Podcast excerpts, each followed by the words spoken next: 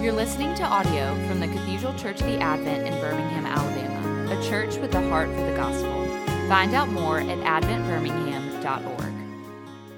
Mighty God, we pray that you would humble sinners and exalt the Savior by the power and grace of your Holy Spirit for the sake of Jesus Christ and his kingdom. Amen. Uh, today's uh, sermon text, which can be found on page three of your bulletin, uh, comes from an obscure story in 2 Kings chapter 5 that I bet most of you do not know unless you have small children. Why is that? The Jesus Storybook Bible.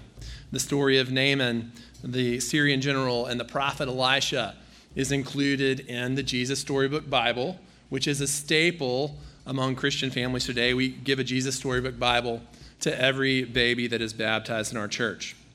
So there's one phrase in 2 Kings 5 that I want to focus on, and that is from verse 1. Naaman, commander of the army of the king of Syria, was a great man with his master and in high favor, because by him the Lord had given victory to Syria. He was a mighty man of valor, but he was a leper. Now, Naaman had life going on. He was successful, he was powerful, he was strong, he was popular and famous. But, but, that key word, he was a leper. As successful and powerful and influential as Naaman was, he had something in his life that needed to be healed, and it was something that he could not fix.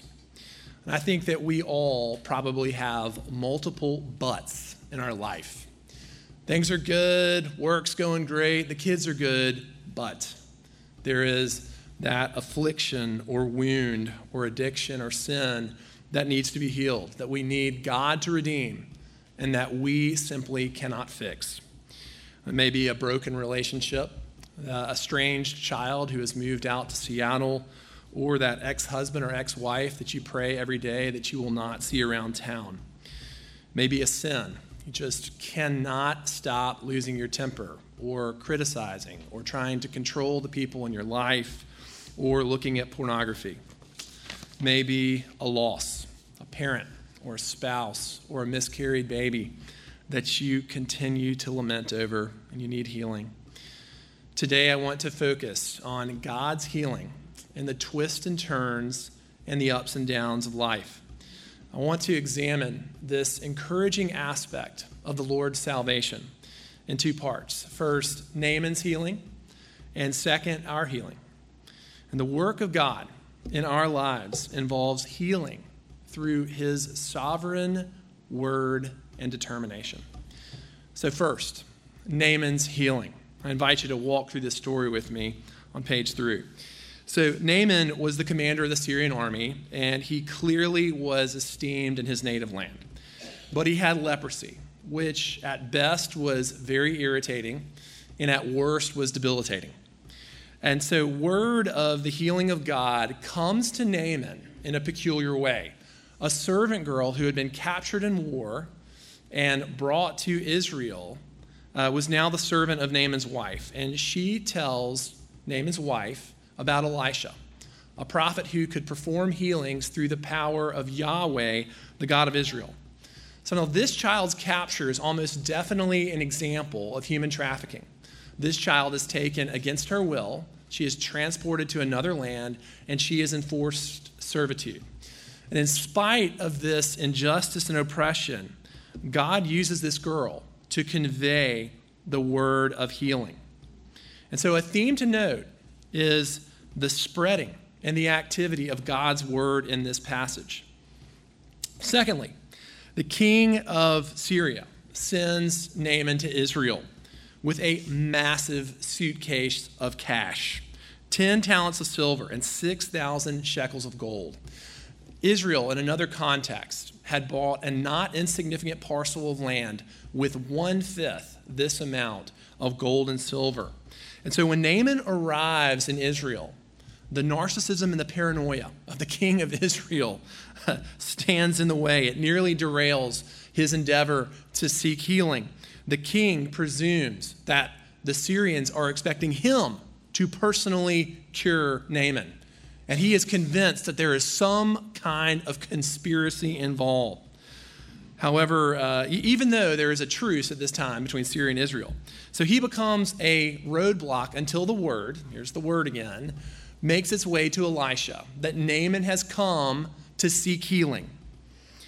So the author notes that when Naaman comes to Elisha, he comes with horses and chariots.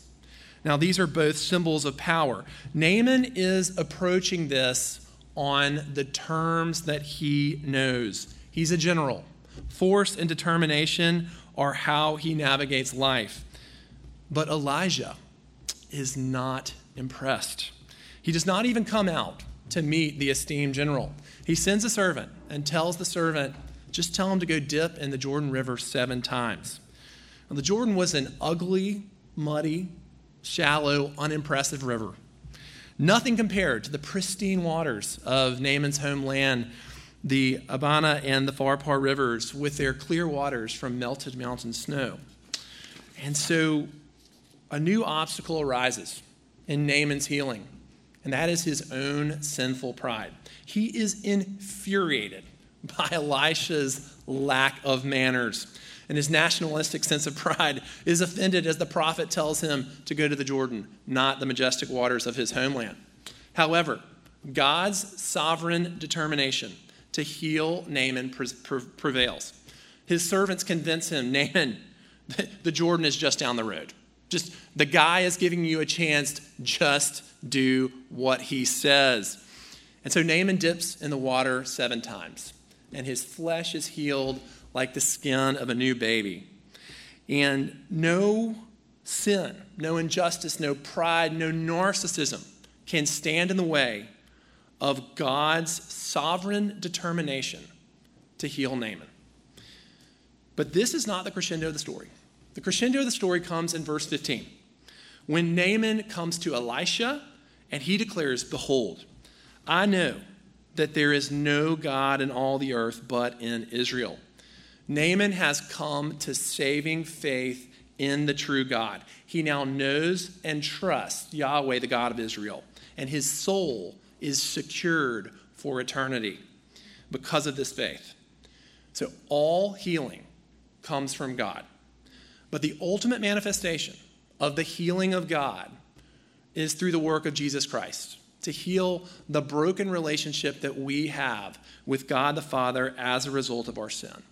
Anytime you are cured of anything, whether that is a cold or a cut or cancer, that is the healing activity of the Lord God in your life. And understand that the ultimate healing that a person can experience is healing in their relationship with God the Father through the grace of Jesus Christ. And that is what we see in the life of Naaman. He is, his physical healing leads to his spiritual healing before the Lord. So, what can we learn uh, through the healing of Naaman? That takes us to our second point our healing. So, there are three themes that we can identify here as it pertains to healing in this passage. And they are God's word, God's terms, and God's sovereignty. So, first, God's word.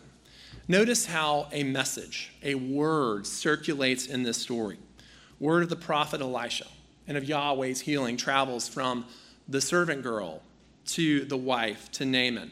Word of Naaman's arrival in the kingdom somehow makes it to Elisha. And word of healing in the Jordan makes it from Elisha to the servant to Naaman. The word leads to healing. And so the first medicine that leads us to healing in Christ is the word of the gospel. The gospel message that because of the death of Jesus, no matter how bad we may be, God loves us unconditionally. This message brings us to Jesus. The part of the gospel about our sin, it reminds us of our weakness and our need for the Lord. And the part about God's grace, it reminds us of the love of God and reminds us that the Lord God can touch us in the most painful and tender places and bring about healing.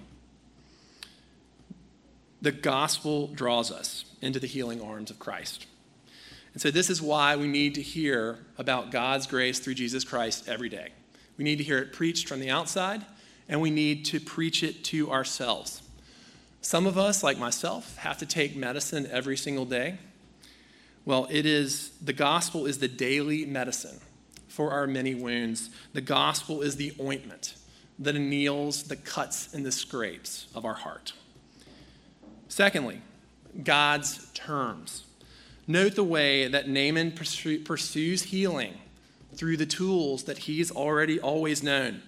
He's calling the plays that have always worked with his horses and his chariots control, power, and self determination. That's what he knows. I'm going to go to Israel. I'm going to come with a fistful of dollars, with horses, with chariots, and I'm going to get what I came from, came for. But when Elisha does not meet him face to face, he disrupts Naaman's expectations. And he pushes Naaman off of his terms. And Naaman explodes. He is infuriated and he short circuits. Naaman wants to storm off in a manner that leaves him unhealed. God's terms almost always involve simple humility and weakness and some pain. Think about how easy this is. Naaman, just go dip in the water. It's right down the street and you'll be healed. But no, no, no, no, no. Naaman wants to make things hard. He wants to make it difficult. He wants to travel a long distance and he wants things to be done his way. And this is 100% how I am. And you may be able to identify with it too. We want to find healing and freedom our way. We want to heal ourselves through control and self determination. I just want you to think about how easy salvation is. The path to salvation is Jesus, please forgive my sins and be my Savior and Lord. It is easier than renewing your license at the DMV. But as sinners, we want to drive through Los Angeles in order to get to Nashville. Now, I've known plenty of people who have tried to cope with the deep pain of a divorce by numbing themselves through bitterness and resentment. It doesn't work, it actually makes your wounds worse. Many a person has tried to tackle healing from addiction by just doubling down on effort. Absolutely never works. I had a person advise me in a season of grief you, just need to stay real, real busy. That's a bad idea. That does not result in a mended heart. Now, all of these approaches that I just listed involve natural human terms control and self help and avoidance of pain. God's terms involve humility and weakness and they also involve some pain and suffering on the front end. But through God's terms, by feeling the pain and by depending on Jesus to heal your heart, authentic healing genuinely can occur in your heart. So we've talked about God's word and God's terms. Finally, God's sovereignty. Think about the twists and the turns of this story. You have a word from a servant girl, a letter, and a sack of cash a, uh, un, unstable king. You have, uh, you have an awkward word of healing. You have a temper tantrum. And then finally, you have a healing and a conversion. I think this is how life goes. we all have afflictions.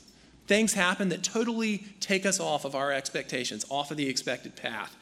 There are wins, there are losses, there are ups, there are downs and there are lots of disappointments. And life in general can feel like you live in a washing machine or in a dryer. It's very disorienting. And so, in it, though, I do believe that the current of God's river is always moving us in the direction of healing. Not necessarily physical healing, but healing in, in our heart and in our soul. Isaiah 53 5, by his wounds we are healed. Through Christ, we are healed once and for all by his grace and through faith. But God also in the Christian life continues to heal our wounds and our sins and our idols. And in those moments of confusion, where you are just asking the question, God, what are you doing? What is going on? I think that you can biblically and faithfully say that something that God is always doing is He is moving you towards healing of your heart. Now, when I was a 20 something, before I met my sensational wife, and she is sensational, um, I had a really unsteady up and down dating relationship with a prior girlfriend. And it ended with me, shockingly, getting dumped and being brokenhearted. And uh, here's what I found in the disappointment is that the reason the relationship was so volatile is because I was actually a very lonely and disconnected person, and I was trying to fix that by trying to find a wife. Now, I was in church and I was in Bible study a lot, but I didn't have a very intimate relationship with Jesus. And I was around people a lot, but most of my relationships were pretty shallow. And so during that season of singleness afterwards, I started to, exp- to experience the companionship of Jesus in a way that I never had. Uh, and it started to heal me. And without the twists and turns of that relationship, I never would have realized that I was actually a really disconnected and lonely person. I never would have had the chance to let God heal that isolation in my life. And so God needed to break my heart in order to heal my heart. So I believe that in all times and in all circumstances, that God is moving you and me in the direction of healing. We just need to trust Him, and we just need to let Jesus be the one who heals our heart. Let us pray. Lord Jesus, we pray that you would glorify yourself in us. In Jesus' name we pray. Amen. You've been listening to audio from the Cathedral Church of the Advent. If you live in Birmingham or find yourself visiting, we hope you'll join us at one of our Sunday services. Find out more at adventbirmingham.org.